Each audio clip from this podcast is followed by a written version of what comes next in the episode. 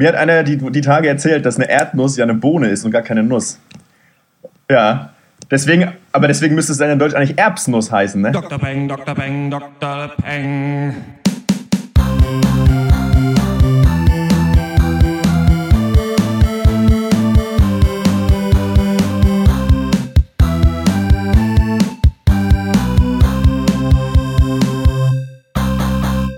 Hallo und herzlich willkommen zum 68. Pencast von drpeng.de Pop und Geist, unserem wöchentlichen Film- und Serien-Podcast. Hashtag Wir hassen Filme. Heute reden wir über Tarek Tarek Mallix.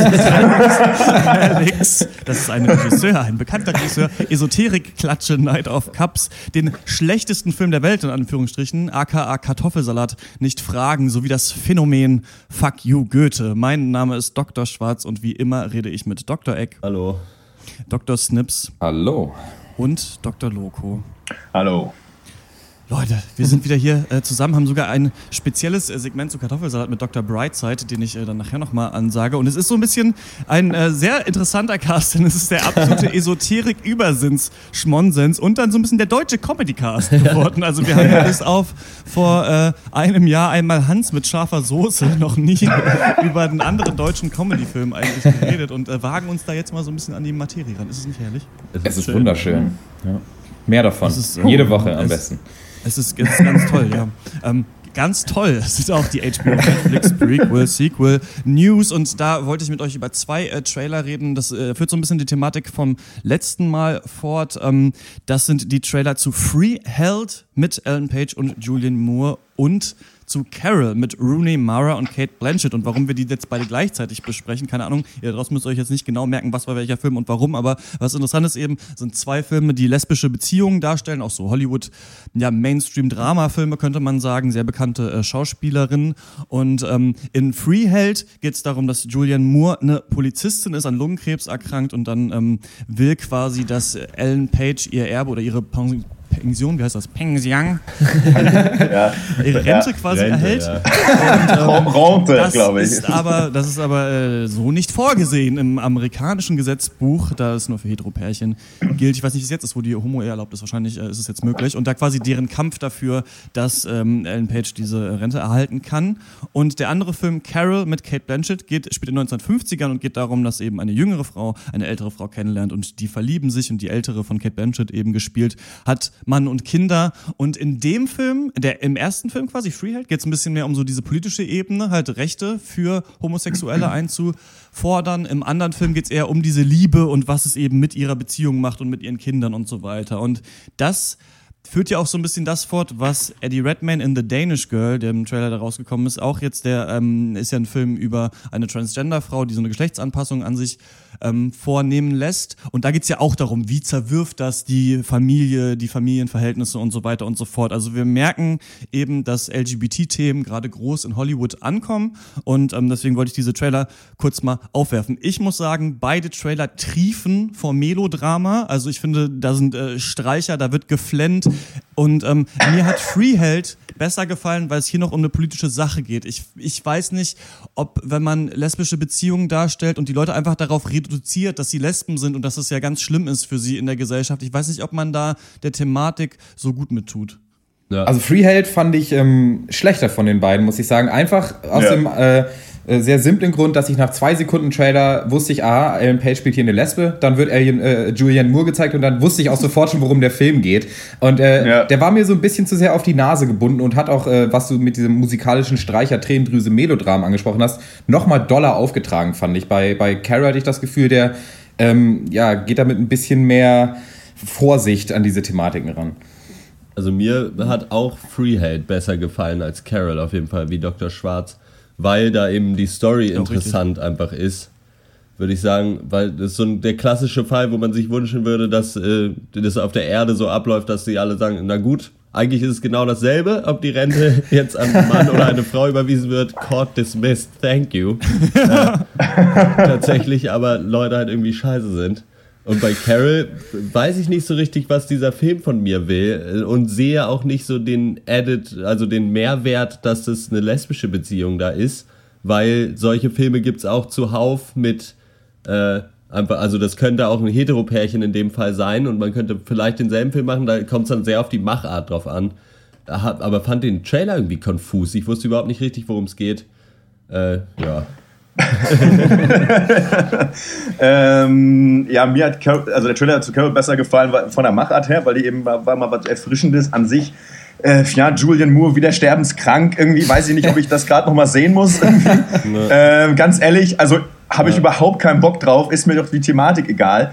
Ähm, ja, interessant, aber gut, ist halt gerade alles, ja gut, ist halt ein Riesenthema gerade. Ähm, ja, äh, ich habe auf beide keinen Bock. ja, geht mir auch so ein bisschen so. Also es ist immer, immer, letztes Mal, wie gesagt, irgendwie die Thematik ist eben interessant und aktueller denn je. Ich weiß es aber nicht, ob das so ist. Also ob so eine Thematik irgendwie aktueller denn je ist. Ähm, ja, weiß ich auch das nicht. Das gibt es einfach seit Ewigkeiten und das ist auch völlig gut und in Ordnung und schön. Und ich weiß nicht, ob man da so Tränendrüsendrückerfilme unbedingt für braucht, ich, das ich zu weiß. präsentieren. Ich habe mit ähm, Leo mhm. Yannick Wild vom Verein Transinterqueer für den ähm, Online-Radiosender Detektor FM ein Interview mhm. geführt, kann man sich auch angucken auf äh, deren Seite. Ich glaube, es ist betitelt Transgender in Hollywood, weil ich mich eben gefragt habe, einmal, also es kommen so viele LGBT-Filme raus, aber auch gerade Transgender-Charaktere gab es in der Serie Transparent, gab es einen ähm, in Orange is the New Black und jetzt eben der, äh, äh, Eddie Redmayne in The Danish Girl.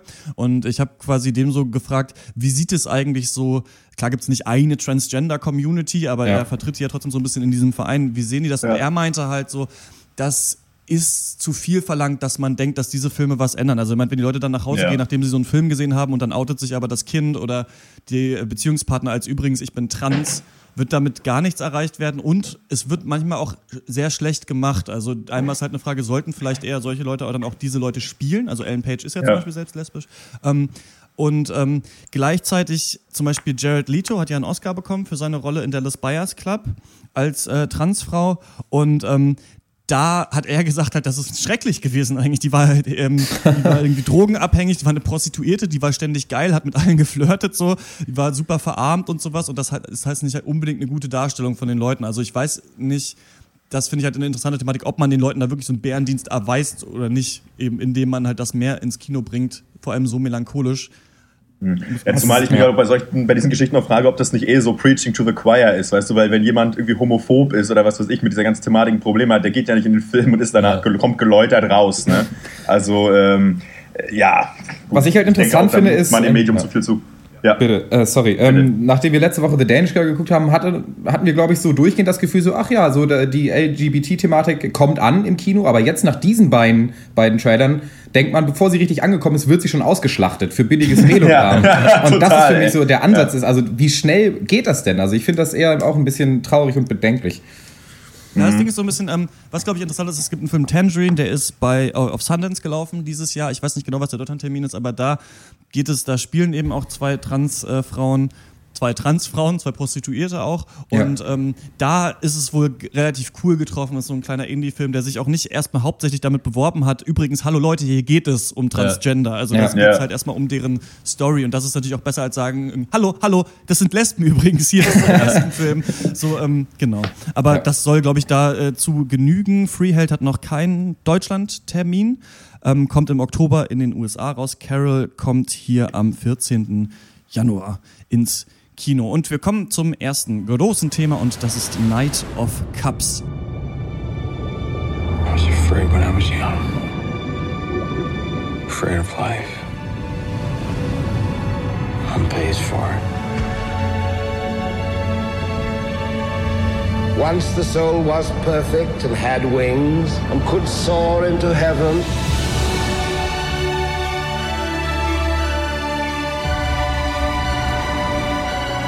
You gave me peace,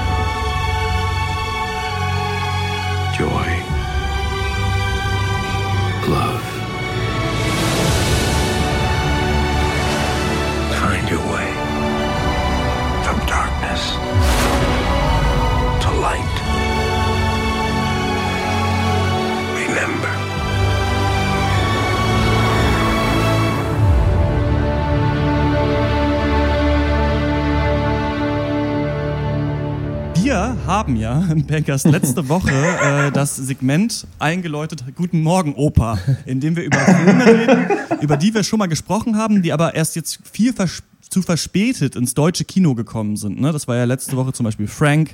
Ähm, werden wir noch zu Song of the Sea zum Beispiel machen, der kommt, glaube ich, auch Weihnachten erst hier raus. und so weiter. Night of Cups ist das absolute Gegenteil. Der kommt im März 2016 in den USA ins Kino. Wow. Das heißt, Yeah. wir sehen diesen Film jetzt, äh, was ist gerade?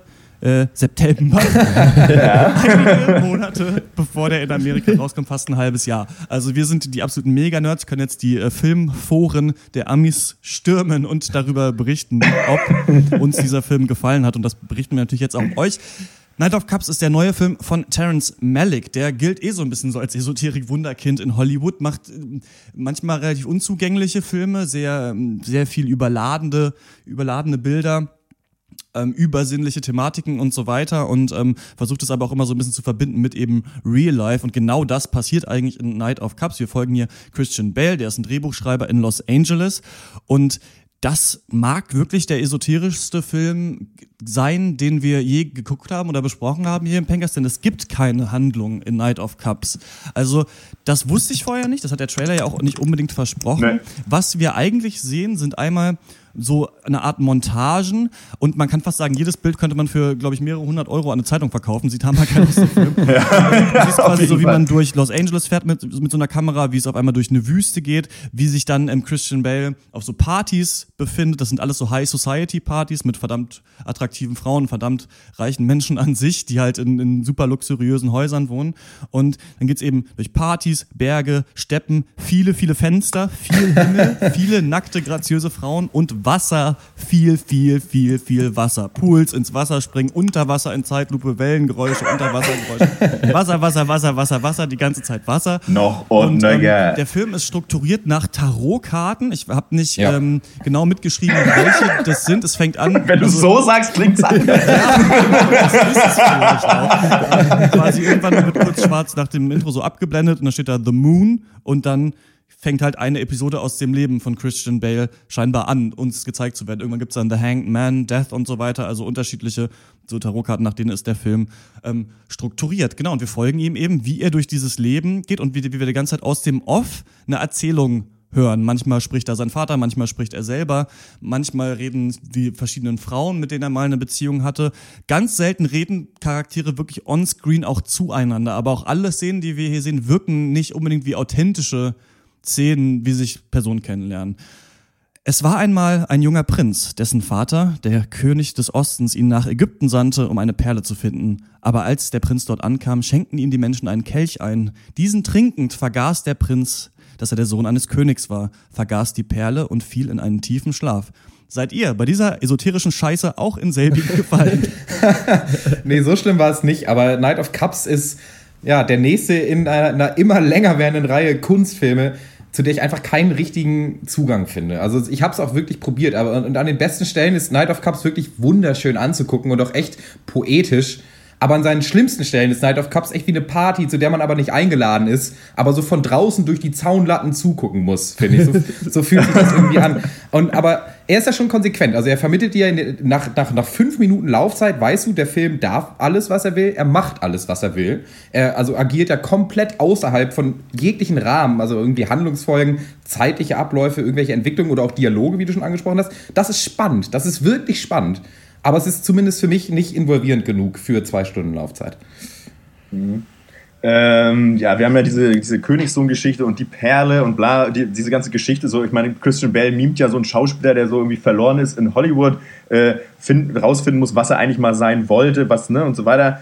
Ähm, aber irgendwie vom Pfad abgekommen ist. Und ich glaube, wenn dich diese Geschichte oder diese, dieses, was da im Hintergrund über zwei Stunden erzählt wird, das man locker auf eine halbe Stunde hätte reduzieren können, äh, wenn dich das irgendwie berührt und du dich damit identifizieren kannst, vielleicht ein Stück weit, ähm, dann, ist, dann kannst du dem Film sicherlich auch was abgewinnen und gehst nicht nach einer halben Stunde raus. Wenn du das aber nicht kannst, glaube ich, kann es halt Terrence Malick es höchstens noch schaffen, dich visuell zu überzeugen und mitzureißen. Ja. Und ansonsten gehst du raus und nennst diesen Film mit einem Filmblock prätentiöse Scheiße. ähm, ich, ich selber konnte aber da schon ein bisschen was mit anfangen. Ähm, verstehe aber auch, wenn man das komplett, also äh, verstehe aber auch komplett, wie Dr. Snips dazu steht. Ähm, Schwierig für mich. Also ich glaube schon, dass ich die Grundthemen auch gecheckt habe, auch wenn sie relativ vage sind. Also es geht da echt von, Ja, ja. was ist der Sinn des Lebens, bis hin zu so, wer bin ich, wer will ich sein, Ja. was ist meine. Identität, kann ich die ändern? Genau. Und ähm. Aber visuell finde ich, wird das oft zu eintönig umgesetzt. Also es gibt ich ja. halt krass. Ja. Bitte. Nee, sorry. Ja, also nee, es gibt oft dieses Motiv des, des Schwebens, sich in der Schwebe befinden. Und äh, das war ja. am Anfang echt cool, aber so nach dem zwölften Shot von einem Swimmingpool oder von einem Lenkdrachen ja. oder von dem Meer ist man einfach übersättigt. Und das, äh, das ist auch bei dem anderen Motiv so. Das der Wüste, das habe ich so total oft gesehen. Also es gibt ja echt immer so einen Shot von der menschgemachten Betonwüste, also ein Stadtgeflecht oder ein riesiges mhm. Autobahnnetz. Und dann gibt es eine echte Wüste. Und ich finde das so schnarchig, muss ich sagen. Also echt, also von äh, Magnolia bis zu Crash bis hin zu True Detective Season 2 ist dieses Bild so überbenutzt. Also mich lockt das absolut nicht mehr hinterm Ofen hervor. Was machst du denn hinterm Ofen? Nach einem besseren Film suchen. Ja. ja, ich habe den ja leider nicht geschafft wegen Arbeit und Krankheit. Ach so. Aber ich bin ah. mittlerweile sehr froh drüber, glaube ich. Obwohl, weiß ich nicht. Für dich wäre das nichts gewesen. Ist denn was, also ah, ich habe eigentlich zwei Fragen an euch. Und zwar einmal, was macht Christian Bale? Funktioniert das mit ihm? Weil ich kann mir ihn eigentlich nicht so richtig vorstellen, dass er das irgendwie durchhält, zweieinhalb Stunden lang so ein Film. Und wie wäre der Film halt, wenn er wirklich auf eine Stunde runtergekommen wäre? Weil äh, Dr. Snip zum Beispiel ja gerade gesagt hat, dass viel wiederholt wird die ganze Zeit oder mhm. man das Gefühl hat. Ja. So würde das dann dann funktionieren an sich oder bist du grundsätzlich damit nicht einverstanden? Ich quasi? Ähm, Ach so, geht's um Dr. Snips? Egal, ja, ich sag jetzt, egal. ich, ja, womit ich hier einverstanden bin, dass ich jetzt erstmal rede. um, Christian Bale, finde ich, macht das eigentlich perfekt. Also ich kann mir ja. da ja. fast niemand Besseren vorstellen, der okay. als so abgehalfterter Hollywood-Typ im Sakko auf diesen ganzen Partys rumstolziert und immer ein bisschen Emo durch die Wäsche guckt, immer ein bisschen unbeteiligt ist, viel aus dem Fenster schaut und sich einfach nur... Ich glaube, so ist der auch einfach. ich kann mir das auch genau Der wusste gar nicht, dass gefilmt wird, wahrscheinlich. Das finde ich funktioniert eigentlich gut. Also also da habe ich nichts auszusetzen an Christian Bale, okay. sowieso eigentlich an keiner schauspielerischen Leistung, die ich da nee. sehe, wenn man es so nennen kann, weil halt jegliche Bewegung von Schauspielern überspielt ist von Kamerabewegung und von Musik. Ja. Ähm, gleichzeitig, ich denke, runtergekürzt hätte das besser funktioniert. Ich glaube, es ist eben aber schwierig. Also man hätte daraus auch einen Kurzfilm ja. machen können, der zehn Minuten lang ist. Da hätte man, glaube ich, den exakt selben Inhalt in diesen Film ja.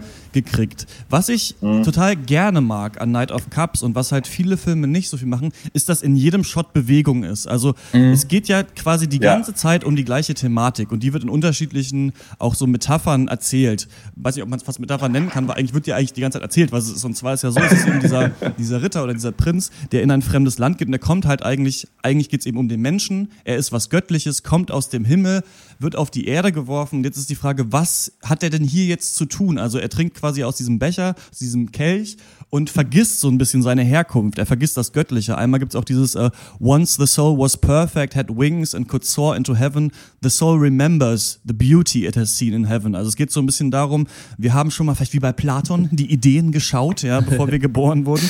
Und ähm, jetzt, was sind die aber? Also was soll ich jetzt hier tun? Und die Kamerabewegung, Der Mann hat studiert. wie die Seele, bewegt sich auch die Kamerabewegung immer gen Himmel. Also es geht immer so nach oben und ähm, das fand ich sah sah toll aus und du hast hier eben nicht so viele starre Shots von Sachen, die aussehen wie Fotos, sondern es ist immer eine Bewegung drin. Das hat für mich gut äh, funktioniert. Auch dann natürlich dieses ganze Wasser, da geht es natürlich auch um so den Ursprung des Menschen und so weiter. Was sollen wir hier machen? Und ich finde diese Grundthematik eigentlich ja. toll. Also ich finde es toll, dass ja. sich jemand der annimmt, denn das ist wirklich ein Problem. Das kann man natürlich irgendwie zynisch wegdiskutieren. Das irgendwie, ja. das ist übersinnliche Scheiße. Aber nee, eigentlich könnte man sich schon fragen, so ist, gibt es nicht vielleicht eine Übersinnlichkeit und was haben wir eigentlich hier verloren auf der Erde? Nur die Frage ist eben, wenn sich das so viel wiederholt, wie das dieser Film macht, dann kann man halt höchstens sagen, okay, es ist Absicht, also es soll quasi zeigen, wie mhm. man immer ja. wieder ja. scheitert, wie man immer wieder an die gleichen Fragen gerät und so weiter. Aber das nenne ich ja immer Kunst zum Zweck. Also ja. quasi dadurch, dass es dich ankotzt, dass es sich immer wiederholt, sollst du was lernen. Das funktioniert für mich nie so gut. Also ich finde immer, dann denke ich immer, ja gut, weiß ich nicht, hätte ein kürzerer Film auch getan. Und es gibt halt keine Ein-Stunden-Filme im Kino. Deswegen ist so ein bisschen die, also es ist wirklich eine Frage, was man hätte machen können. Ich, ich denke persönlich, dass man ähm, wie äh, zum Beispiel, wie wir es jetzt bei Narcos und äh, Scorsese besprochen haben im letzten Cast, wo es ja Overnarration gibt und dann richtig ausgespielte Szenen, das hätte dem Film gut getan. Ich hätte, glaube ich, das gut gefunden, wenn man richtige, ausgespielte, ganz alltägliche Szenen gehabt hätte und zwischendurch immer wieder diesen krassen Esoterik-Kitsch. Das ja. hätte man, glaube ich, machen können und halt eine wirkliche Geschichte zu erzählen, die vielleicht gar nicht so viel mit der übersinnlichen Thematik zu tun hat, aber die sich darin irgendwie widerspiegelt oder so. Also ich glaube, das hätte ja. Malik machen können, dann wäre es nicht so überladen und übertrieben. Das stimme ich dir auf jeden Fall zu. Ich denke, das ist äh, in gewissem Sinne vielleicht auch die höhere Kunst, nämlich dein vages, übergreifendes Konzept mit einem, mit was tatsächlichem Handgreiflichem zu verbinden. Äh, handfestem wollte ich natürlich sagen.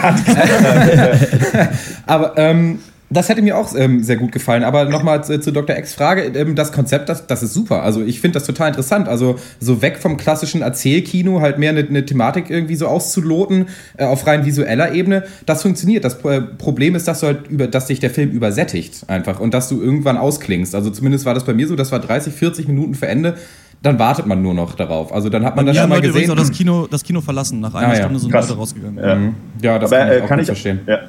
Mhm. Nee, das ging mir aber auch genauso. Also da, auch obwohl mir der Film ja auch trotzdem gefallen hat, also das möchte ich schon hervorheben, ähm, war auch bei mir irgendwann dann auch die Frustrationsgrenze auch einfach überschritten. Also weil es eben wirklich, und das haben wir jetzt auch schon fünfmal gesagt, es einfach dann doch visuell äh, zu repetitiv ist. Ja. Und äh, man eben, genau, man hat das Gefühl, das hat man schon tausendmal gesehen, schon in diesem Film. Und ähm, Trotzdem, aber auch was Dr. Schwarz angesprochen hat, das hat mir auch sehr gut gefallen, dass du in diesen Bildern immer Bewegung drin hast. Und ich finde, der ganze Film ist so ein bisschen wie so ein E-Trip eigentlich. So, es ist halt alles so mega smooth und das fand ich schon krass. Und es wurde auch ein bisschen schummrig.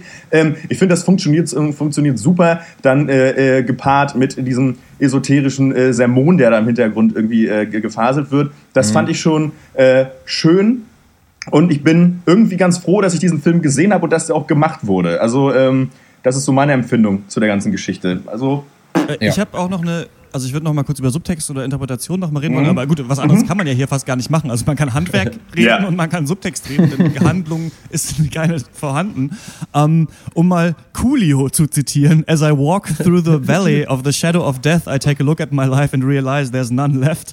Um, ähm, darum geht es eigentlich auch in Night of Cups, finde ich. Und eine Interpretationsebene, die ich hatte und die ist mir so ein bisschen gedämmert, vielleicht nach 45 Minuten ist, ich sehe Night of Cups so ein bisschen als das, was sich im menschlichen Geist abspielt, wenn er stirbt stirbst, dass du nochmal dein Leben, also natürlich, hier ist es nicht von der Geburt bis zum Tod, aber quasi so in deinem jetzigen Körper nochmal so die wichtigen Leute und Eckpunkte deines Lebens triffst und denen begegnest, manchmal auch völlig mhm. aus dem Kontext vielleicht gehoben. Also manchmal sind die ja, weiß ich nicht, er ist dann mit irgendwem in der Wüste, aber da waren die nie oder sind in irgendeiner ja. Fabrikhalle oder ja. sonst was so. Und alle erzählen dir was, wie sie dich erlebt haben im Leben, wie du sie scheinbar gesehen hast und so weiter. Und das ist halt so eine, so eine Sache, von der ich finde, so kann man das sehen. Da, das fand ich ganz interessant.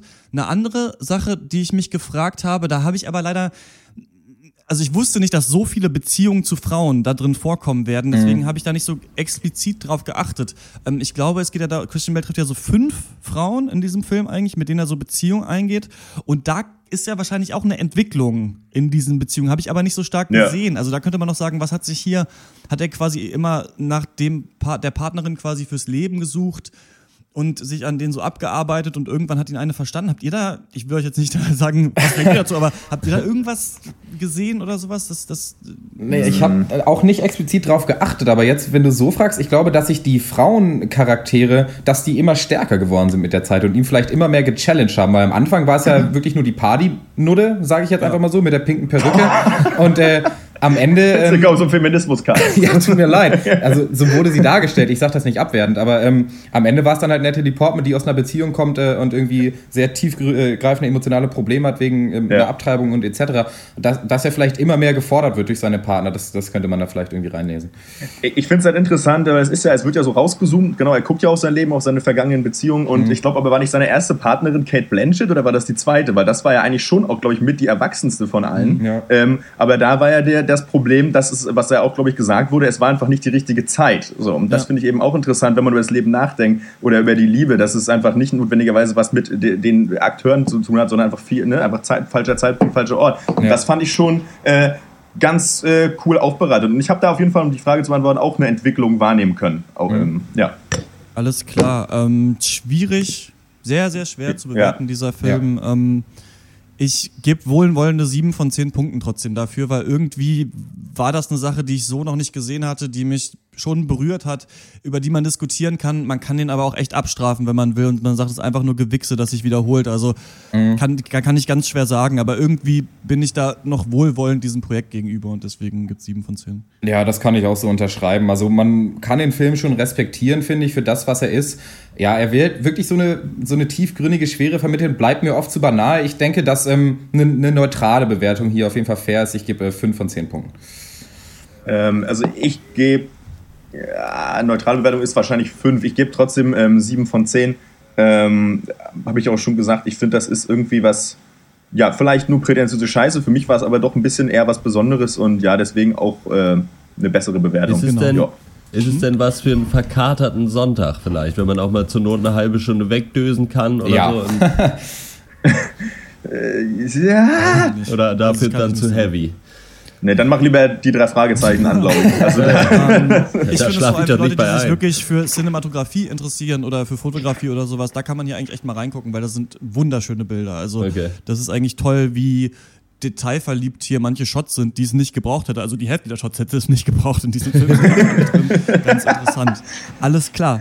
Dann ähm, kommen wir zum nächsten Thema und das ist äh, Fuck You Goethe 2 ist ja jetzt eigentlich hinter Und ich bin wirklich davon ausgegangen, ich hatte so eine Fünf-Filme-Karte, mir den noch anzugucken. Ich habe es leider nicht geschafft, den zweiten Teil zu sehen. Mir war es wichtig, dass wir aber mal über dieses Phänomen reden. Und ganz ehrlich, wenn man in den Trailer guckt, Fuck You Goethe 2 ist Fuck You Goethe 1 in Thailand. Wir sind auf Klassenfahrt. Ja. Und man mag mich gerne eines Besseren belehren. Ähm, ihr da draußen, wenn ihr jetzt Fuck Goethe 2 gesehen habt, gesagt, das ist was völlig anderes. Erfindet das Kino neu nach Fuck Goethe 1. Schreibt mir bitte. Ähm, mir war es wichtig, mal über dieses Phänomen zu reden, weil der Film ist ja rausgekommen 2013, Ende 2013, bevor wir diesen Podcast gemacht haben. Und ich wollte mal jetzt, wo er wieder da ist, über das Phänomen Fuck You Goethe an sich sprechen und deswegen über den ersten Teil. Ich arbeite heute Morgen. Aushilfslehrer. Ach, wir arbeiten auch hier. Mein Beileid. Äh, wegen dem Lehrerplan. Können wir uns da mal treffen, ein bisschen austauschen und so? Wegen des Lehrplans? Ja, hab ich doch gesagt.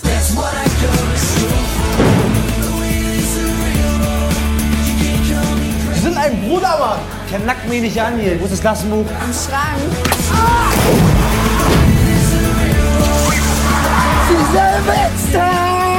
Ich will, dass diese Klasse unter Kontrolle gebracht wird.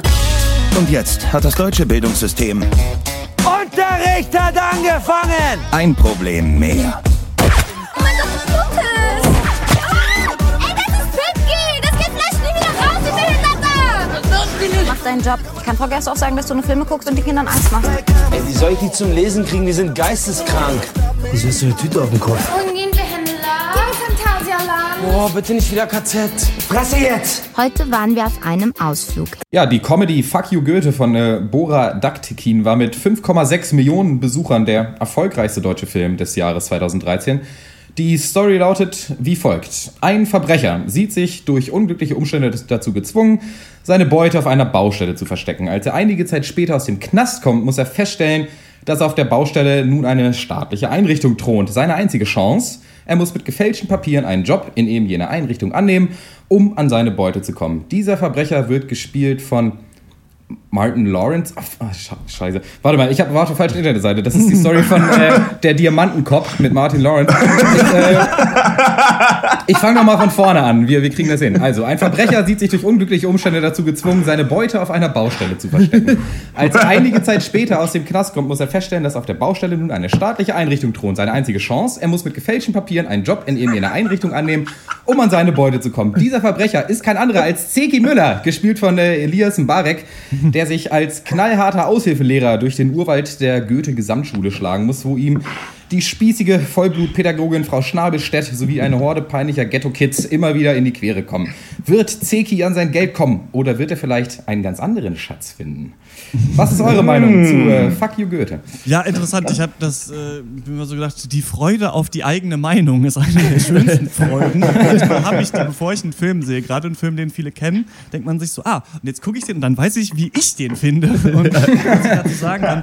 Und bei mir muss ich sagen, ist das ein bisschen gemischt. Also ich, es ist ganz oder ein bisschen schwierig für mich, Fuck you Goethe völlig abzuwatschen, aber ich kann ihn auch nicht so richtig loben für das, was er macht. Das Problem ist ein bisschen folgendes. Ich finde, man hat sich hier ursprünglich die richtigen Vorbilder genommen zur Hälfte. Also ich habe da viel von Schule, der Eisbär, Bang Boom Bang drin erkannt. Das ist einfach so ein bisschen so Gangstermilieu, lustige Spiele Sprüche, so ein bisschen witziges Getalke und halt ja so deutscher Humor, der funktionieren kann. Ich finde nämlich, dass Fuck you Goethe ganz gut funktioniert, wenn einfach nur die Schauspieler sich blöden Kack an den Kopf werfen. Weißt du, irgendwie, ja. hallo, ich bin Frau Schnabelstedt, haha, Schnabelspast. Da kann ich drüber lachen. denn, denn wer nicht, das wer ist nicht. dümmster Ami Billo-Humor, aber das klappt, finde ich, bei, bei Fuck You Goethe. Ich muss sagen, die Story halte ich auch für brillant. Also ich finde, jemand hat sein scheiß Geld unter der Schule vergraben, muss dann da Lehrer werden und ähm, da so eine Klasse unterrichten. Was ich quasi mag daran, ist normalerweise gibt es ja oft diese Story, dass so ähm, eine gebildete Person ins Ghetto muss und da die Ghetto-Kids unterrichten. Aber er ist halt der Hammer, also der halt in die Klasse reinkommt, erstmal, weiß ich nicht, auf dem Pausenhof irgendwem eine schellt, ihm sein Trinkpäckchen wegnimmt und das, diesen Anfang, diesen Aufbau des Films, den konnte ich gut feiern, dass halt jemand, dem Schule einen Scheiß interessiert, da einfach reinrennt und äh, ja. den Dicken markiert. Fand ich lustig. Das Problem bei Fuck You Goethe ist halt, dass der Film sich unsicher darin ist, wie er sich selber präsentieren muss. Also im Gegensatz mhm. zu neueren am amerikanischen Komödien, wo wirklich der Gag zählt und Szenen halt auch lustig ausgespielt werden, ist quasi die Hälfte von Fuck You Goethe oder länger einfach nur ein Musical, in dem jemand einfach Hitradio Antenne angemacht hat und, oder so ein bisschen so bum bum bum bum bum Musik kommt, wie in so alten Disney Cartoons halt, die, die ja. quasi die Stimmung untermalen so und das wird so penetrant eingesetzt ja. und ist so übertrieben dass man sich echt irgendwann denkt, oh, boah, nee, ich habe leider keinen Bock mehr auf diese Welt, in der ich hier bin. also nicht auf den oh, Film. Wow, einfach wow. Auf ja, auf diese Welt, in der Film existiert. Du bist ja. noch bei Night of Cups gefangen, glaube ich. Ja, äh, ja, da sprichst du was sehr Richtiges, Wichtiges an weil das genau dasselbe ist, was auch mit einmal Hans mit scharfer Soße das Problem war, dass der Film sich einfach nicht traut, drei seiner Schauspieler an den Tisch zu setzen und sich zu halten, ohne äh, zu unterhalten oder, zu halten. Manchmal ist man einsam auch am Tisch. Äh, das traut er sich nicht und stattdessen wird die ganze Zeit so dim, dim, dim, dim, dim, dim. Dum, dum, dum, dum, dum, drunter, so wenn gerade nichts passiert und dann hört man von draußen Rascheln und dann kommt so dum, dum, dum, dum, dum, und du denkst dir so, was ist denn los mit euch? So, was macht ihr denn hier? Lasst die Leute doch mal reden einfach oder gucken, ohne, also so ja. echt widerlich. Und dann halt 90 Minuten dieses Films sind halt einfach die Montage von wie irgendwelche Sachen passieren unter den Hits, kann ich nur annehmen, des Jahres damals. Ja. Weiß ich nicht. Äh, das muss halt einfach nicht sein. Das auch schreckliche Musik. Das klingt alles so wie deutsche Bands, die ja. auf Englisch singen. Ich glaube, ich habe Patrick Nuo da einmal rausgehört zum Beispiel. Ist auch die beschissenste deutsche Radio-Pop-Mucke. Äh, ganz schrecklich. Ja. Hm. Ähm, ich finde, dass so ich finde, so Qualität, was die Qualität angeht, ist das Skript so, finde ich, so ein bisschen inkonsistent irgendwie oder so kann das so nicht so richtig halten. Ich finde, ähm, auch was Gags angeht, klar, du hast bei einer, bei einer Comedy, hast du halt welche, die zünden halt richtig und dann halt wieder so Dinge, die gar nicht funktionieren. Und ich finde, der Humor schwankt aber auch hier so stark, weil du hast halt einmal so diesen ganz, so diesen äh, Schnabelspaß-Humor, der gut, also stellenweise sehr gut ja. funktioniert und ich mich auch gut wegeimern kann. Ähm, aber auf der anderen Seite hast du wieder diesen, diese so äh, fast so Mockumentary-mäßig, wenn dann die Lehrer irgendwie so flüstern ins, ins, ins, Klassenzimmer kommen und dann so, hast du mal Kreide flüstern? So, das finde ich halt ganz geil so, weil teilweise ist ja so Lehrer-Styles ganz gut beobachtet und gut ins Skript verwoben, aber ich finde, das ist nicht so richtig konsistent, so, weil es ist mal hier was, mal da was. Man hat hier einfach, finde ich, runtergeschrieben, was einem gerade Witziges eingefallen ist. Mhm. Und ähm, da, ja, weiß ich nicht. Ich, für mich hat sich das ein bisschen off angefühlt. So. Ähm. Ja. Also ich finde schon, der, der Film ist mäßig witzig, das kann man nicht abstreiten. Also klar, die, qualitativ schwankt der Humor total. Äh, einerseits kommen die Punchlines halt echt so im Flow, spontan, passen super und man kann sich total beömmeln. Das ist hammerlustig. Aber andererseits ist es halt manchmal super gezwungen und klingt wie abgelesen und auch von der Wortwahl denkt man sich echt mhm. so, so redet keiner. Ja. Sorry, ich kaufe euch das ja. einfach nicht ab. Aber man muss schon sagen, der, das Problem an Fucky Goethe ist, ist nicht der Humor. Das ist nicht, dass er nicht witzig ist. Das Problem ist für mich die Machart des Films. Also ähm, in, in, weiten Teilen für mich äh, klingt hart, aber echt eine, eine Bankrotterklärung ans Kino, finde ich. Und irgendwie ein Schlag in die Fresse für jeden, der sein Gehirn nicht am Popcornstand abgegeben hat. Und man kann ja sagen, es ist nur eine stumpfe Comedy, Dr. Snips, sei doch nicht so hart. Stimmt, aber es gibt Sachen, die sind für eine stumpfe Comedy noch zu schlecht. Und einerseits ist es die Musik, klar, müssen wir nicht nochmal drüber reden. Andererseits war es für mich diese krasse Feel-Good-Seite dieses Films, die so erbarmungslos in den Tod geritten wird. Also ich habe noch nie einen Film gesehen, äh, in dem dieses Konzept von am Ende muss es allen gut gehen, mit so einer Konsequenz, aber gleichzeitig mit so einem Unvermögen umgesetzt wurde, finde ich. Also, weiß nicht, das hässliche Mädchen, was natürlich eh hübsch ist, will sich umbringen. Oh Gott, ja, dann nehme ich sie mit äh, zu meiner prostituierten Freundin, dann kann sie sie mal schminken und äh, jetzt ist sie das schönste Mädchen der Schule. So, und so eine Scheiße. Und dann ist sie auch automatisch glücklich, wenn sie das Ja, natürlich. Mädchen und das ist, äh, es gibt halt 700 Fälle in diesem Film, in denen ein, Charak ein Charakter ein Problem hat, was günstigerweise genau in drei Minuten gelöst werden kann. Und das ist für mich das billigste of the billigst. Leider. Was ich, auch halt, ja, was ich halt auffand, ist, dass du halt wirklich auch von Anfang an genau weißt, was hier passiert. Und zwar, ja, also du hast halt dieses Comedy-Setting, ein Mensch kommt in ein Umfeld, wo er nicht sein will und nicht hingehört und am Ende na, kann er sich dann doch ein bisschen damit abfinden. So, also eigentlich sind wir ja doch alle gar nicht so verschieden. Schön. Ja. So, das nervt halt ein bisschen und ist halt unkreativ, kann man aber noch machen. Und ich finde auch, dass der Humor an sich funktioniert, aber der, das Gegenstück funktioniert überhaupt nicht. Also, äh, weil Dr. Schwarz ja auch gerade letzte Woche hier mit Louis C.K. erzählt hatte, dass du halt immer, um richtig Witziges zu brauchen, brauchst du halt diese Schwankungen von auch dann traurigen, tiefsinnigen, was weiß ich was sagen. Und das funktioniert hier halt gar nicht, weil diese Szenen auch für Humor dann benutzt werden. Also zum Beispiel, mhm. du hast dann die Szene, wo er rausgeschmissen wird und in seinem Auto sitzt und dann regnet es und dann geht die Scheibe kaputt. Und das wird dann aber nicht einfach stehen gelassen als äh, irgendwie un halt unschön und traurig, sondern stattdessen kommt halt Musik erstmal so ein bisschen hin, hin, hin, hin und dann mhm. weht ihm noch so das Papier von dieser Scheibe so ins Gesicht, so wo dann wird da noch mal versucht irgendwie ein müder Lacher irgendwie zu erzählen, den es wirklich nicht ja. braucht. So ja, und ja. was die nicht verstanden haben, ist, dass um einen witzigen Film zu machen, muss nicht in jeder Szene ein Witz sein, sondern ganz im Gegenteil. Ähm, ja ich, einer von euch hat es gerade schon angesprochen, ich finde auch, dass so die Rolle der Frau im Film irgendwie ganz seltsam ist. Und also ja. ohne jetzt die krasse Keule rauszuholen, aber einfach viel sexistischer Müll in dem Film ja, den es nicht gebraucht hätte. Also so, ja, mach den Mund auf und blas und wenn du geil aussiehst und dir die Titten machen lässt, dann wird es schon laufen mit den Leuten und sowas.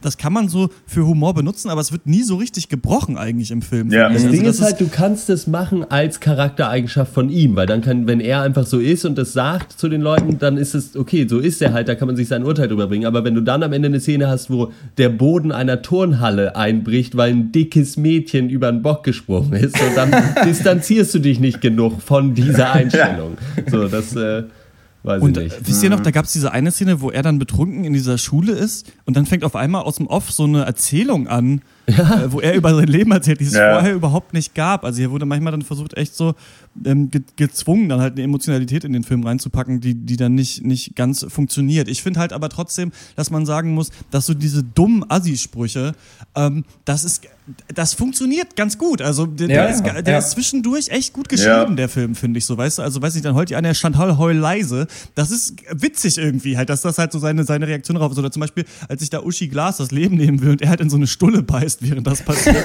ja, Oder er ja. erstmal schön den Max Bar Prospektor. Ja, ja das, war schon, auch stark. Ausholt. Ja. So, das sind echt gute, obwohl das ja schade war, weil er dann dieses Max Bar Prospekt fand ich nämlich auch das, super witzig, das aber er hat ja dann leider ja. das noch benutzt, um halt nach äh, Maschinen für seine Das fand ich Teller auch schade. Ja, ich ja. Das, das, auch nee, das fand ich auch schade. aber das ist eben genau, aber der, der fehlt so ein bisschen an der Sinn, was geil für den geileren Gag eigentlich. Ja. Also, hätte, also ich, ähm, ich finde, da waren schon ein paar herrlich, auch für absolut, da waren ein paar herrliche Dinger dabei, auch wo man dann so selber an die eigene Schulzeit erinnert wurde, als so dieser kleine Streberjunge so fragt, so können wir auch tuschen?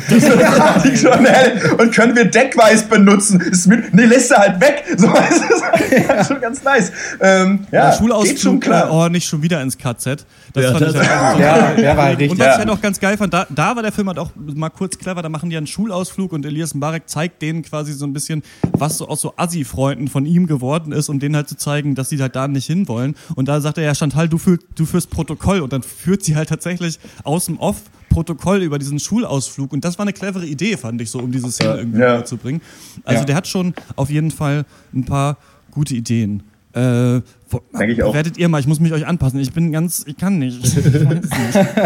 ja gut, dann fange ich mal an. Äh, es wird leider negativ für mich. Also ich finde, er zeigt echt Ansätze von richtig starkem Humor. Ich habe gelacht viel. Die, die Ansätze der Story sind auch gut, aber ich finde, er verkackt im, im Laufe des Films eigentlich fast alles. Und auch wenn man irgendwie halbwegs permanent kichern muss, kann ich den Film nicht mögen, nicht respektieren und auch nicht empfehlen. Insofern gibt es von mir vier von zehn Punkten. Ja, ähnliches Urteil von mir. Das Ding ist, man muss zwar lachen, aber man hasst sich dafür, so weil man weiß, das ist nicht gut ja. genug. Und man hat so ein bisschen das Gefühl, der Film zieht einen erst runter und äh, schlägt einander und mit seinem Humor. Das ist aber trotzdem nicht das Problem, aber insgesamt nervt dieser Film einfach und man denkt sich, was soll das? Warum das geht. Also es ist nicht so viel schwierig, einen besseren Film zu machen mit dem Material, was die haben, hat man das Gefühl. Wenn man zum Beispiel äh, seinen komischen EDM-DJ auf den Ballermann lässt und nicht auf den Soundtrack äh, raufhauen lässt. Und weiß ich nicht, dann Farid Bang kann übrigens nicht schauspielern. Ich traue mich jetzt doch, es zu sagen. Ich habe die ganze Zeit überlegt, ich hoffe, er ist mir nicht, nimmt es mir nicht zu übel. Ja, äh, das von das mir gibt Asphaltmassaker. von mir gibt es äh, sogar nur drei von zehn. Das ist aber ein schöner Satz. Boah. Es ist nicht so viel schwierig, ein besser. nicht so viel schwierig, besseres Deutsch zu reden. Denken. Fuck you, Goethe. Nee, ich weiß nicht. Ähm, ja, für mich ist das ein bisschen schwierig, weil irgendwie äh, habe ich, hab ich alles, bevor ich den Film guckte, schon alles an dem Film gehasst, so ohne ihn je gesehen zu haben. Und und dann musste ich mich ein bisschen, bisschen dann ich, hat er mich dann doch überzeugt, so dass es schon ganz okay ist. Ähm, trotzdem hat für mich aber auch diese Comedy so den Anstrich von diesem, diesen, dieses typische deutsche Comedy-Ding, so weißt ja. du, so, dieser, so ein bisschen, so der Oberlehrer hört dann mal wieder ein schmutziges Wort und sitzt im Kino und denkt so, oh, das hat er jetzt nicht wirklich gesagt. ne? und, und, und da kriege ich halt Pickel. Ne? Und ähm, Ah, und ja, ich weiß nicht. Ich würde dem Film faire 5 von 10 Punkten geben, aber ich muss auch sagen, mir waren die Schauspieler nicht authentisch Street genug. Ich fand das äh, Skript nicht, was auch Dr. Smith meinte, nicht authentisch genug, was teilweise die Wortwahl angeht. Und das, das nervt mich einfach, weil sowas ja. reißt mich immer wieder raus, weil dann habe ich einfach immer wieder das Gefühl, jetzt hat sich jetzt irgend so ein, äh, hat sich wieder irgendein so Akademiker hingesetzt und wollte ein bisschen Street sein. Keine Ahnung, ob, wer der Typ ist. Vielleicht ist es auch nicht, ist ja auch egal. Aber so fühlt es sich für mich an. Und äh, ja, das hat definitiv ein Geschmäckle. Deswegen korrigiere ich meine Meinung auf vier von zehn Punkten. ich, ich finde da mal die goldene Mitte sagen, und äh, gib mal viereinhalb von äh, 10 Punkten für den Film. Ähm, ich muss aber trotzdem Props geben an manche Dialogsachen. Also ich fand zum Beispiel, äh, sind sie geborderlined oder was? Sie Geisterkranker? Das finde ich schon ein armer Spruch. Und halt mit eigentlich meine Lieblingsszene, wo er am Ende, als die Klasse halt wieder funktioniert, aus der Klasse rausgeht und Chantal sagt, ich würde jetzt eigentlich voll gerne schummeln. Und alle anderen so, nicht. Ja, okay. Das, halt, das finde ich halt, weiß ich nicht. Der Film weiß halt so ein bisschen mit seinem yeah. Schulsetting umzugehen über weite Strecken, aber er ist so, sieht so eklig aus, ist so eklig gemacht und dieser scheiß Soundtrack die ganze Zeit, der ist ja, lässt einen einfach einen selbst hassen. Fuck You Goethe 2 ist jetzt ganz neu im Kino. Der Film, über den wir gar nicht jetzt gesprochen haben, aber wenn ihr den gesehen habt oder eine Meinung äh, zu Fuck You Goethe habt, dann äh, kommentiert den Pencast oder schreibt uns eine Mail an drpeng at gmail.com oder äh, tweetet at drpeng 140 Holla. Zeichen, aber nur nicht mehr. Damit kommen wir zum nächsten großen Comedy-Kracher der Saison, der jetzt im Kino ist und ähm, der ist auf IMDb mit 1,0 von 10 Punkten abgestraft worden von der Community und gilt damit jetzt offiziell als schlechtester Film der Welt. Und ähm, darüber habe ich mit Dr. Brightside geredet, den haben wir auf Redaktionskosten ins Kino geprügelt. Er hat auch eine Rezension geschrieben und dieses Segment, wo er so ein bisschen von dem Film erzählt, hört ihr jetzt. Der Film heißt Kartoffelsalat, nicht fragen. Oh mein Gott! Es ist was Schreckliches passiert! Es lässt sich nicht aufhalten! Macht jetzt keine hektischen Bewegungen. Wir wurden vom Amt für Seuchenschutz beauftragt, das Gelände unter Quarantäne zu stellen. Es ist ein Virus ausgebrochen. Wir befinden uns in der Bibliothek. Wir sind hier gefangen von den schönlauernden Haufen Zombies, die uns auffressen wollen. Soll nicht das Z-Wort sagen, das ist lächerlich. Doch! Zombies, Zombies, Zombies, Zombies, Zombies, Zombies!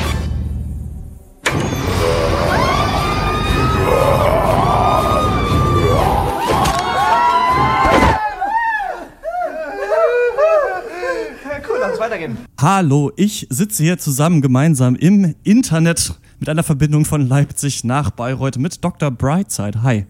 Guten Tag. Ähm, du bist ja eigentlich einer der größten Film-Nerds in unserer Redaktion. Wir haben den Podcast, aber du bist eigentlich die graue Eminenz im Hintergrund. Machst in Bayreuth irgendwie Filmveranstaltungen, hast tausend Filme, hast jeden Film ungefähr gesehen, gibst Seminare zu Filmen und ziehst ja wirklich jeden Scheiß rein scheinbar, denn wir haben dich losgeschickt, tatsächlich mit Redaktionsgeld, das wir uns erst noch verdienen müssen auf einer Lesung, um den Film Kartoffelsalat anzugucken. Ein Film, in dem so alle wichtigen YouTuber, glauben wir zumindest, denn wir kennen die scheinbar alle nicht so richtig, mhm. ähm, sind ein bisschen zu alt, glaube ich. Also ich habe noch ähm, damals mit Mutti und Fadi Fernsehen geguckt. Heutzutage gucken die Kinder, glaube ich, ähm, YouTube und äh, werden dann zum Essen geprügelt. Ähm, da sind die wichtigsten oder wie, sehr wichtige YouTuber drin, aber auch ein paar deutsche Comedy-Größen in so einem Zombie-Comedy-Film. Und äh, der Film gilt als schlechtester Film aller Zeiten. Aber ganz mhm. zu Anfang mal, worum geht's denn wirklich in Kartoffelsalat? Ja, die Story von Kartoffelsalat ist wirklich in einem Satz erzählt. Ein Loser kommt an eine neue Schule und an der bricht plötzlich eine Zombie-Epidemie aus und ehe er sich versieht, ist er mit ein paar anderen Losern und ein paar heißen Girls auf der Flucht vor diesen Viechern, die den irgendwie ans Leder wollen. Das war's. Das war's schon. Das, äh, der Rest ist tatsächlich eine Aneinanderreihung von irgendwie kleinen Gags, die da abgespielt werden. Okay, und wenn, also das klingt jetzt nach einem Genrefilm, so Zombie-Film ist ja gerade auch super en vogue. Ich muss wirklich sagen, ich kann es nicht mehr sehen. Ich habe neulich einen Trailer ausgemacht, weil ich ja. nach zwei Sekunden gemerkt habe, es ist ein Zombie-Film. Ich kann es nicht mehr ertragen. Ähm, ja, dann erzähl doch mal, ganz viele YouTuber kommen zusammen, machen so ein äh, mhm. Projekt, durch das wir ja auch fast nur erfahren haben, weil der Film so schlechte Kritiken bekommen hat. Also wir ja. hatten vorher auch äh, im Podcast ähm, schon mal drüber geredet, so dass wir überlegen, den vielleicht anzugucken, weil es eben so ein mhm. neues Projekt ist. Aber wie ist das denn? Ist es jetzt was, was die Kinowelt immerhin versucht, aus den Angeln zu heben, mhm. was ganz Neues zu schaffen? Ja, tatsächlich ganz im Gegenteil. Also ich habe mir sehr bewusst vorher nichts von diesen Leuten angeguckt. Ich kenne ein, zwei YouTuber so vom Namen her, also den LeFloid natürlich, weil er das Interview mit Merkel geführt hat und es gibt jetzt irgendwie zwei, drei Nasen, die von YouTube unter Vertrag genommen wurden, die mir ständig in irgendwelchen Werbeanzeigen um die Ohren hauen. Aber äh, von den Menschen, die da im Film mitspielen, habe ich wirklich noch nie was gesehen und größtenteils noch nicht mal was gehört. Und ich habe mir gedacht, ich will da unbeleckt rein, ich will keine Sympathien und Antipathien aufbauen, sondern will den Film halt als Film sehen. Und tatsächlich ist er halt auch das. Also er ist nur ein Film in Anführungszeichen. Er versucht äh, kein YouTube-Format zu emulieren. Ich war mit anderen Leuten da drin, die sich ein bisschen der Szene auskennen. Die haben auch gesagt, die Leute da spielen keine Kunstfiguren oder äh, greifen wenig Sketche aus ihren YouTube-Kanälen auf. Mhm. Und ich habe halt danach dann nochmal, nachdem ich auch mein Review erst geschrieben habe, also äh, als, als ich ganz davon weg war, dann irgendwie ein, zwei Sachen von den Protagonisten angeguckt. Und ja, das hat eigentlich ganz wenig mit dem Film zu tun. Es ist tatsächlich ein autarker Film, eine, eine eigenständige Komödie mit Zombies, in der ganz viele YouTuber mitspielen. Und ähm, Kannst du dich ein paar Namen, also Fresh Talk ist einer von denen, mhm. dann diese Ducky Bee, die kenne ich nur, weil Böhmer und die dauernd verarscht, jetzt so ein Beauty-Channel und dann die sind so dabei, ne? Dieser, ich glaube, dieser, oh, der ist auch ganz schlimm. Iblali. Den habe ich mir, hab ich mir, der redet immer so ganz schnell, Leute, hallo Leute, ich bin wieder da und äh, mir ist hier das ganz Komisches mhm. passiert und so weiter. Aber so wie ich jetzt, kann er das nicht mal gut. Also er redet ja. nicht mal gut schnell, sondern er verhaspelt sich selber noch dabei. Also ich finde es seltsam, wenn man für eine Sache berühmt ist, die man nicht mal gut kann. Ja. Aber ähm, irgendwie ähm, so diese Nasen, ne? Ja, also ist, äh, wie gesagt, ich, ich hatte halt Schwierigkeiten, so alle Cameos zu erkennen. Äh, wenn ich's richtig gesehen habe, waren halt die meisten Hauptdarsteller YouTuber. Dann gab es halt sozusagen noch die alten Hauptdarsteller. Das war halt so die Riege um Otto Walkes rum, der halt mhm. halt auch den Film produziert hat. Also den Norbert Heisterkamp hatte man da zum Beispiel drin und andere Leute, die man halt aus den Sieben Zwerge-Filmen oder aus alten Otto-Klamotten noch kennt. Und ganz viele YouTuber schienen da aber tatsächlich ähm, einfach Gastauftritte zu haben. Also ich habe dann so ah, okay. einen Abspann gesehen, so sinngemäß Zombie 7 war der und der den eigenen Kanal hat, Zombie 15. Und dann habe ich mir, ah ja, das war der eine Zombie, der einmal in der Szene vorkam und ein Handy gefressen hat. Und das war dann wohl ein YouTuber. Also ich glaube tatsächlich, eine Idee, warum es halt gerade so ein Zombie-Film geworden ist, ist, weil es eben sowas ist, wo du eine Masse an äh, Typen reinbringst. Also du hast da eine Zombie-Epidemie, ja, ja. da sind da 50 Zombies und 20 davon können YouTuber sein. Also du hast da einfach ein ganz breites Rollenspektrum, was du halt mit Gastauftritten auffüllen kannst. Und das ist ja jetzt aber nicht nur ein äh, Zombie-Film, sondern auch ja eine Komödie. Ähm, mhm. Otto Walkes und sowas spielen mit. Wie funktioniert das denn als komödiantischer Film? Ja, das ist. Äh, schon grenzwertig. Also ich, ich muss vorweg sagen, ich bin ja wirklich da reingegangen wegen dieses, äh, dieser immensen negativen Presse, weil er der schlechteste Film aller Zeiten sollte, was ich sehen wollte, was sich dahinter verbirgt. Und das war er tatsächlich nicht. Er war, er war sehr belanglos, aber man hat halt gesehen, woher diese äh, Filmemacher kamen. Also die haben ganz, ganz, ganz, ganz viel nackte Kanone, Reise in ein verrückten Flugzeug und Hotshots gesehen, mhm. haben viele Witze eins zu eins übernommen. Ähm, es waren viele Sachen drin, die man wirklich aus alten Otto-Filmen auch kannte und wenig, was da an eigenen Humor reinflosse, wenn überhaupt irgendwas. Und dementsprechend hatte man halt oft das Gefühl, sich was sehr Aufgewärmtes anzugucken. Äh, ein paar Sachen haben halt so tatsächlich funktioniert, aber ähm, jegliche Figurenentwicklung und jegliche Story geriet halt vollkommen unter die Rede. Also was, was zum Beispiel eine Sache war, die halt ähm, ganz am Anfang kam, wo ich dachte, okay, ja, das ist ganz witzig. Es gibt so eine kleine Gag-Serie, wo der Protagonist, äh, der ja halt ein Loser ist, zur Schule fährt. Und dann fährt er an so zwei Frauen vorbei und die werfen ihm so eine Blume zu. Mhm. Dann fährt er weiter und dann kommt er irgendwie an so einen Schrebergärten vorbei und da steht so ein Müttchen drin, das wirft ihm so einen Blumenstrauß zu und dann fährt er weiter und kommt eine Gärtnerei drin und dann wirft ihm halt jemand äh, so eine Juckerpalme im Topf zu und mhm. haut ihn damit von Rad. Und äh, das war halt ganz witzig, ja. aber es hatte halt überhaupt keinen Sinn, weil was eigentlich erzählt werden sollte, war, das ist der größte Loser aller Zeiten auf dem Schulweg. Aber die waren irgendwie nett und freundlich und haben mir so Sachen zugeworfen und äh, der schien ganz, ganz angekommen zu sein. Und später im Film ist halt auch immer wieder so, dass halt der Witz ist, dass alle zu ihm sagen, was für ein doller Loser er ist, aber es wird halt nie vorher erzählt. Also es, mhm. es sieht sich quasi wie eine Gag-Review. Also die Figuren leben und denken von einem Gag zum nächsten und nichts hat wirklich Hand und Fuß. Also es ist eben nicht so, dass quasi du auch eine äh, Geschichte hast, die interessant ist und die erzählt wird und dann mhm. werden darauf eben Gags gebaut, wie zum Beispiel yes. bei Shaun of the Dead zum mhm. Beispiel, der das ja zum Beispiel sehr gut macht, dass es trotzdem ja. auch eine komplette Handlung gibt in diesem Film, die dann aber immer wieder durch echt blöde Witze durchbrochen ja. wird und hier scheinbar ähm, Gag over Substance. Ja, total. Und das muss ja gar nicht so schlimm sein. Also Shaun of the Dead ist ja wirklich ein positives Beispiel für, wie man eine wirklich ausgezeichnete, auch storygetriebene Komödie macht. Also die Figuren in Shaun of the Dead sind schräg und liebenswert. Es gibt ein paar total emotionale und auch total dramatische Momente und trotzdem ist er over the top und sehr, sehr witzig. Aber ah, der spielt ja schon in einer anderen Liga als diese alten Zucker Abrams ja, Zucker Sachen. Ja. Also Nackte Kanone hat halt auch nur eine hauchdünne Story, aber selbst da bleiben halt die Figuren konsistent. Mhm. Also so, so albern und äh, so über alle Maße hinaus ähm, lächerlich Frank Drabin äh, oder Leslie Nielsen als Frank schon Drabin jetzt schon lachen, wenn du nur Frank Drabin ich, sagst. Ja, ich, ich kapiere halt, was da für eine Typ er ist. Und ganz viele Witze basieren halt auch darauf, dass er halt dieser äh, kaltschnäuzige Bulle ist, der egal welchen Scheiß er gerade um die Ohren gehauen bekommt, immer bierernst bleibt. Und das war halt da tatsächlich nicht so. Also man hat halt gemerkt, dass denen äh, die, die Finesse und das Handwerkliche Können fehlt, um es halt wirklich umzusetzen. Und ja, also was, was eine sehr witzige Kinoerfahrung tatsächlich war, war, dass ganz viele Witze, weil wir das auch schon kannten, äh, die kamen halt wirklich mit Sirenen an. Also die hast mhm. du vom anderen Ende der Straße schon gesehen. Und immer, wenn man so gemerkt hatte, dass gleich irgendeine Pointe kommt, haben so meine Nebensitzer schon so gesäuft und sind in ihren Sitzen versunken. Mhm. Und dann kam es halt eben auch. Aber nicht ja. mit gutem Timing, sondern es hat halt gedauert. Aber ja, wie gesagt, es, ähm, es, es ist halt einfach eine, eine sehr große Belanglosigkeit, aber bei weitem nicht das Schlimmste, was ich jemals gesehen habe. Ja, das wollte ich fragen, weil dieses ähm, der schlechteste Film aller Zeiten ist ja, wir können stolz ja. sein, kommt aus Deutschland jetzt offiziell auf der IMDb. Ja. Mal gucken, wie lange das noch so ist. Ähm, du hast ja auch Ahnung von äh, Trash-Filmen, hast ja mhm. selber auch zum Beispiel mal Birdemic äh, bei einem Filmabend mhm. äh, gezeigt und der gilt ja auch als einer der allerbeschissensten Filme aller ja. Zeiten.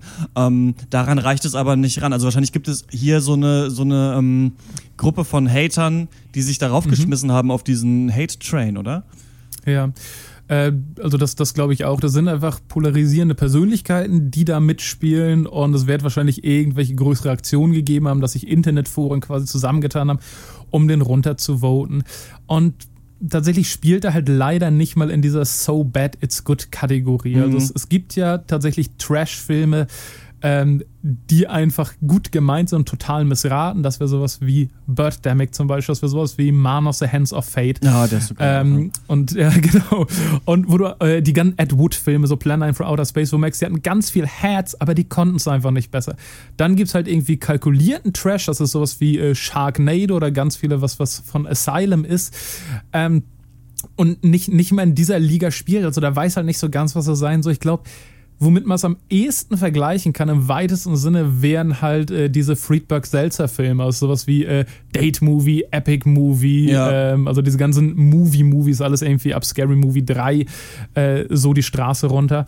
Und da muss ich halt ganz ehrlich sagen, also die, diese Friedberg-Seltzer-Sachen, äh, die machen mich aggressiver, weil ich da wirklich das Gefühl habe, da ist noch viel mehr Geld reingegangen die versuchen nicht mal irgendwas Eigenes zu entwickeln. Also hier in Kartoffelsalat haben sie es halt versucht und haben es halt oft nicht geschafft oder haben mhm. sich an alten Größen ähm, orientiert, die halt vor deren Zeit waren. Und äh, bei diesen, bei diesen Hollywood-Produktionen von diesen Movie-Movies, so nach dem Motto, das ist wirklich eigentlich immer der Witz, wir nehmen irgendeinen bekannten Film wie Iron Man, dann kommt Iron Man und dann pupst er. Oder ja, wir nehmen irgendwie Chroniken so von Narnia und dann kommt der Löwe und dann kackt er. Und zumindest das sei Kartoffelsalat äh, zugute gehalten, es waren relativ wenige äh, Pipi-Kaka-Penis-Witze dabei. Also ein paar, aber nicht so, dass ich rausgegangen bin und gesagt habe, oh meine Fresse, äh, was, was waren das da irgendwie für pubertäre Kacknasen? Also ich, ich glaube, die haben da wirklich legitim versucht, was zu machen, was glaube ich auch ganz oft äh, geschrieben sehr witzig gewirkt haben muss. Mhm. Bloß die Ausführung hat halt oft ja, gemangelt. Das ist ja auch öfter so bei manchen deutschen Produktionen. Ich weiß immer noch bei Game One zum Beispiel dieser Gaming-Sendung, mhm. die auch einen sehr guten Humor haben, die Leute, aber du auch oft merkst einfach vom Timing, haut es nicht hin. Also da muss man sich ja. manchmal echt so manche Family Guy Sachen oder für mich persönlich, ich sage immer, die beste mhm. Blaupause, ein neuer Film, der das beschreibt, ist einfach der Lego-Film. So da sieht man einfach, mhm. wie Comedy geschrieben sein ja. muss, wie schnell und wie pfiffig es sein soll. Genau. Ähm, alles klar, das heißt, da gibt es natürlich keine Empfehlung, dir diesen Film auch anzusehen, wahrscheinlich auch nicht als Spektakel, oder? Nee, tatsächlich nicht. Also, ähm, wenn er halt wirklich in der Kategorie wäre, wo man da Zähneknirschen rausgegangen wäre und gesagt hätte, ah, meine Güte, man, es ist so schlecht, man kann es nicht glauben, ähm, ja, dann äh, wäre es tatsächlich nochmal ein Kinogang wert gewesen, irgendwie einfach um das Trash-Value rauszufinden. Aber er hat mich nicht gekratzt. Also ich, ich war, ähm, er ist ja auch ziemlich kurz, ich, ich war nicht sonderlich gelangweilt, ich war nicht sonderlich amüsiert, ich war sehr, sehr, sehr indifferent diesem Film gegenüber. Und das Einzige, was mich halt wirklich enttäuscht hat, war, dass ich gedacht hatte, es gibt hier eine große Chance für halt eine neue, etwas kinofremde Generation, halt tatsächlich was ganz Frisches zu machen. Ja. Und stattdessen machen sie halt Autofilme wie vor 25 Jahren und das äh, fand ich leider ein wenig verschenkte Gelegenheit. Genau, das kann man ja dann auch in dem Artikel, ähm, den du mhm. dazu geschrieben hast, auf drpeng.de nachlesen. Ich habe den, mhm. äh, wir haben den in Anführungsstrichen schlechtesten Film aller Zeiten gesehen, genannt. Und da führst du ja auch sogar noch ein bisschen weiter aus, was das Problem damit mhm. ist und wie man, wie hier eigentlich diese Chance wirklich vertan ist, ähm, diese, ja. so eine Art, einen, den YouTube-Film quasi zu machen, der, die, ja. den die Welt vielleicht nicht gebraucht hätte, aber der vielleicht verdammt spannend äh, gewesen wäre wäre. Wenn ihr da draußen äh, dazu eine Meinung habt, den vielleicht gesehen habt oder nicht, dann schreibt uns eine Mail an drpeng.gmail.com oder kommentiert den Podcast. Kartoffelsalat läuft seit ein paar Wochen jetzt in den Kinos, ist aber auch schon wieder am Aussterben mhm. eigentlich in den meisten und fast kaum noch auf den äh, Kinomenüs zu erspähen. Dann äh, danke, dass du dir den angeguckt, angetan, ja. möchte ich schon fast sagen, hast und dich aber da auch weitergebildet hast jetzt für uns. Und ja. ähm, dann bis zum nächsten Mal. Ciao. Ja, vielen Dank dafür und bis bald. Tschüss. Tschüss. Das war das äh, Segment mit Dr. Brightside. Ähm, ich bin froh, dass wir darum herumgekommen sind, diesen ja. Film zu gucken, denn er war scheinbar nämlich eben nicht so schlecht, dass er wieder gut ist, sondern einfach nur verdammt durchschnittlich. Damit äh, kommen wir zur Abschlussrunde. Was hat uns sonst äh, popkulturell oder anderweitig diese Woche bewegt? Ich habe einen Indie-Film gesehen, den ich eigentlich auch im Podcast besprechen wollte. Dr. Schwarz empfiehlt Arthouse Filme. Der Film heißt Queen of Earth und geht um zwei Frauen, die miteinander aufgewachsen sind und dann in so ein Ferienhaus gehen. Die beiden Frauen werden gespielt von äh, Elizabeth Moss und Kat Catherine Waterston. Die Elizabeth Moss kennt man aus Mad Men und aus diesem Film The One I Love, den wir äh, einem ah, Jahr gesprochen ja, haben, ja. wo es auch um so ein Ferienhaus geht, in dem zwei Personen sind. Ich weiß nicht, ob das ihr neues Steckenpferd ist. Catherine Waterston kennen wir zum Beispiel aus ähm, Inherent Vice. Und ja. ähm, diese beiden Frauen quasi fahren auf dieses Ferienhaus und ähm, Elizabeth Moss befindet sich in einer ganz schlimmen äh, persönlichen Situation. Ihr Vater hat sich gerade das Leben genommen und ihr Freund hat sich von ihr getrennt. Und der Filmspiel ist eigentlich nur so ein Kammerspiel, das damit äh, spielt, um so zu zeigen, wie aufgekratzt und zickig so äh, Beziehungen zwischen Freunden eigentlich sein können, die sich nicht verstehen, die versuchen sich gute Laune zu machen, aber es funktioniert dann letzten Endes nicht. Hat auch so ein paar ähm, ja dann surreale Segmente, in denen man nicht weiß, ist das gerade halluziniert oder passiert das gerade wirklich okay. und ähm, geht lustigerweise echt in so eine Richtung von Night of Cups über manche äh, Strecken, weil es wirklich eigentlich nur diese Beziehung zeigt mit viel Hintergrundgedüdel, ist so ein bisschen auf 70er Jahre auch gemacht, der Film. Und ähm, ganz schwieriger Film. Also kann man sich mal überlegen, wenn man mal so hm, Personenkonstellationen sehen will, die sich eben hauptsächlich angeifern in so einem, angreifen in so einem Film, dann ist es interessant, aber ähm, habe ich jetzt überlegt, lass den noch nicht im Podcast machen, lohnt sich eigentlich nicht wirklich. Also ist ein, so ein Indie-Hit auf Rotten Tomatoes, super hohe Bewertung, aber äh, das hat ja nichts zu heißen. Dann ähm, habe ich weiter die Serie Louis von Louis C.K. geguckt, bin jetzt durch die ersten drei Staffeln durch, immer noch finde ich brillant. Mittlerweile muss ich fast sagen, vielleicht ist es die beste Serie, die ich je gesehen habe. Also ich finde es wirklich so heftig, was da für traurige Sachen passieren und wie lustig es zwischendurch auch immer weiter ist. Und das letzte ist eine Post-Rock-Band, Her Name is Color, schreibt man so ein bisschen wie Her Name is Kalle, aber mit A am Ende. Und die machen so wunderschön... Ähm, wunderschönen äh, Post-Rock, der sich eben ganz langsam aufbaut und dann relativ aggressiv entlädt und das kann ich auch empfehlen. Mhm. Ich Der muss mir Mhm. den. Wie? Her name is. Ka- Wie schreibt man das? Äh, C-A-L-L-A. Ist so ein bisschen Ja. wie Richelieu auf halbfacher Geschwindigkeit. Äh, nee, weil bei Post-Rock, da werden meine Elfenohren natürlich spitz. äh, ja, ich habe äh, eine Facebook-Seite mitgebracht oder auch einen Twitter-Account, gibt's beides. Äh, der goldene Aluhut heißt das. Äh, und die küren quasi Tag für Tag die besten Verschwörungstheoretiker-Posts. Und da ist also äh, wirklich für, je, für jeden was dabei, auf jeden Fall. Ob es irgendwelche Chemtrails sind oder irgendwelche Sachen in der Zahnpasta oder die Erde ist gar nicht rund oder es gibt Reptiloide, die die, die Welt beherrschen irgendwo heimlich und was weiß ich. Ja, und ich bin Ganze- einer davon. Hallo? Ja, eben, genau. Äh, Die ganze äh, Weltraumfahrt und so hat natürlich alles nie stattgefunden. Und was hast du nicht gesehen? Deutschland ist eine GmbH und es ist wirklich einfach nur herrlich, weil die Leute auch durch die Bank kein richtiges Deutsch kennen. Und ich weiß nicht, die Leute da draußen wissen das natürlich nicht, aber wir versuchen manchmal in unserem internen Pencast-Chat das zu faken, halt so äh, authentisch Sachen falsch zu schreiben, wie Leute im Internet Sachen falsch schreiben. Und das ist verdammt schwierig. Versucht es mal. Versucht mal einen Post zu verfassen, der absichtlich falsch geschrieben ist, aber so, dass es authentisch rüberkommt. Das ist vielleicht die Kunst. große Kunst des Web 2.0. auf jeden Fall habe ich mich köstlich Ja, stark. amüsiert auf der goldene. Aluhut.